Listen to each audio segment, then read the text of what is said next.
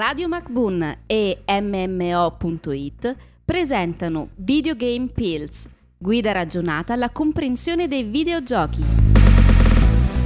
Adesso ti racconto di nuovo che cos'è No Man's Sky. Bentornati a tutti in questa nostra serie di podcast dove smontiamo qualche preconcetto e parliamo un po' di videogiochi in senso generale.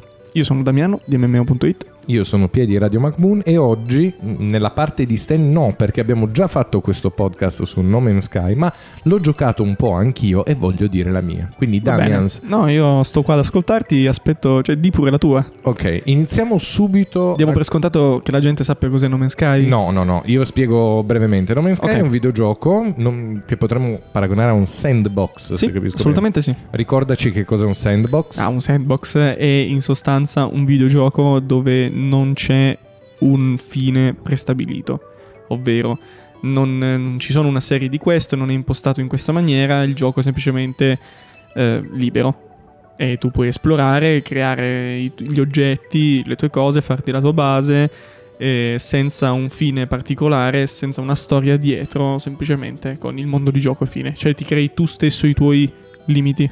Ok. I, tuoi, I tuoi fini, ecco. Questo No Man's Sky è un gioco dove tu sei esploratore stellare, ti trovi su un pianeta con un'astronave che presumi sia la tua mezza rotta che all'inizio devi aggiustare, dopo che l'hai aggiustata puoi iniziare ad andartene via da questo pianeta, puoi iniziare a esplorare nuovi mondi. Ora, io personalmente sono un fan della fantascienza, dello spazio, tuttora se mi proponete di andare a vedere un film sullo spazio io vi dirò sì, anche se il 99% delle volte ne uscirò molto deluso. Tu invece sei un fan dello spazio come me e ti Sono delude lo del- spazio? No, sono un fan della fantascienza di tutti i tipi, a dire il vero, quindi non mi faccio problemi. Cioè, Ok. qualsiasi cosa. Mi Quindi- impappo qualsiasi cosa. Lo spazio per te è una frontiera interessante, quanto lo può essere? Ultima frontiera. Ecco i viaggi della strana Enterprise. Ecco, a me quello non frega niente, però che... Ah, ah, vabbè, dai, Ah. è, è un po' pattume. Per quello che mi riguarda, eh, non vorrei... Ne parliamo poi in un'altra sede. in un'altra sede dove parleremo di serie, però eh, No Man's Sky è in realtà molto carino perché ti permette di esplorare lo spazio, che per quello che mi riguarda, essendo io una persona fondamentalmente paurosa, non andrei mai nello spazio veramente, anche perché per andare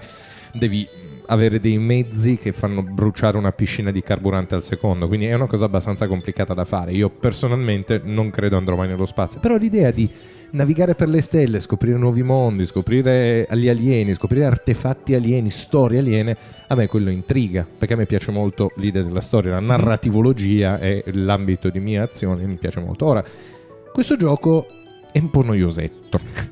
Perché? Vabbè, È dai. un po' tanto noiosetto. Io non, non prendo le sue, le sue difese, anzi, io sono molto critico nei confronti di No Man's Sky, lo dico, però. Esattamente. Vai pure. Cosa fai in No Man's Sky? Prima devi riparare la nave. Come la ripari la nave? Devi trovare gli elementi chimici per riparare la nave. Cosa serve? Tan, tan, tan. Serve ferro. E allora trova il ferro e ti metti lì a scavare il ferro. Che palle uno potrebbe dire. E avrebbe anche ragione. Hai bisogno di carburante. Come va avanti l'astronave? Un po' a carbonio. E allora trova il carbonio. Dove lo trovi? E anche lì devi stare lì a scavare. Cioè, perdi le ore a cercare di riparare l'astronave. Poi quando parti, finalmente lo spazio. Ah, ce l'hai fatta. Devi riuscire ad attraversare gli universi, cioè non gli universi, devi riuscire ad attraversare i sistemi solari che come sappiamo hanno delle distanze enormi. Il- la stella più vicina a noi è eh, Proxima Centauri, mi pare che sia 4 anni luce. Quattro anni luce, sì. Ecco, quindi 4 anni luce sono tanti, ok? Sono è- quattro anni luce, eh. So quattro anni, vuol dire che in 4 anni la luce fa quella distanza. No, non è proprio vicino. Loro hanno questa cosa in questo No Man's Sky, la possibilità di viaggiare più veloci della luce, ci metti un secondo ad arrivare, ok. Arrivi in un altro sistema solare che è uguale al tuo. O comunque ha delle differenze minime. E a me che me frega? Sì, questo è uno dei problemi del, del sistema procedurale che hanno, che hanno sviluppato quelli di Hello Games, cioè nel senso che il- i sistemi solari che noi incontriamo in realtà sembrano qualcosa di già visto ed è un problema non indifferente, nel senso io sono critico anche su questo tema effettivamente. Io Cioè, ti racconto- trovo, mi trovo d'accordo, ecco. Ti dico una cosa che mi ha un pochettino dis- mi è dispiaciuto perché io andavo, non avendo io il videogioco, andavo a casa del sopracitato stand MMO.it a giocarlo. E gli ho rotto le balle perché alla fine giocavo io al posto suo e nel momento in cui ero riuscito ad arrivare in un sistema solare, ah che bello, ripartiamo, andiamo in un altro sistema solare, voglio vederne altri. Vado in un secondo sistema solare, ero uguale a prima, ma non sto scherzando, c'era un unico Sì, sì. pianeta con gli anelli, bello. Ripartiamo per un terzo e ti giuro su quello che vuoi, ne abbiamo trovati tre di fila solo con un pianeta, solo con gli anelli. Ora, io non è che sono esattamente un esperto di planetologia, però non è che ci sono proprio tre sistemi solari di Uguali. fila uguali. ed era noioso per quello, dopo un po' ti rompi. Fino a che sono arrivato al punto ho detto io voglio entrare in un buco nero perché questa espansione, No Man's Sky Beyond, ti permette di entrare nei buchi neri, arrivi a un buco nero, ci entri dentro ed esci in un altro sistema solare uguale a quello di prima. E allora lì ti sei veramente rotto. Io gli ho detto al caro amico Stan, io non ci giocherò mai più.